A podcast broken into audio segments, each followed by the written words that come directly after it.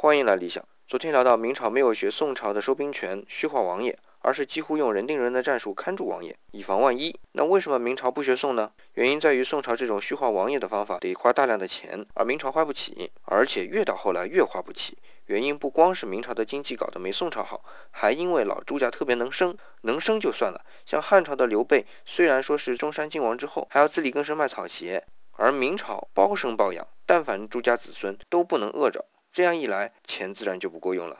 这还不是最重要的，最重要的是宋朝的王不领兵，而兵都收在中央，地方武装特别少。很容易，外族入侵的时候无法保护中央。这种强干而弱智的格局，在宋朝有强大外族入侵可能的时代已被证明不可行。而明朝虽说把蒙元赶出中原，但他远还没有到彻底解决北方游牧民族威胁的状态，不是还有土木堡之变的尴尬吗？所以在面对同样的外族入侵的情况下，当然不会采用相同的手段。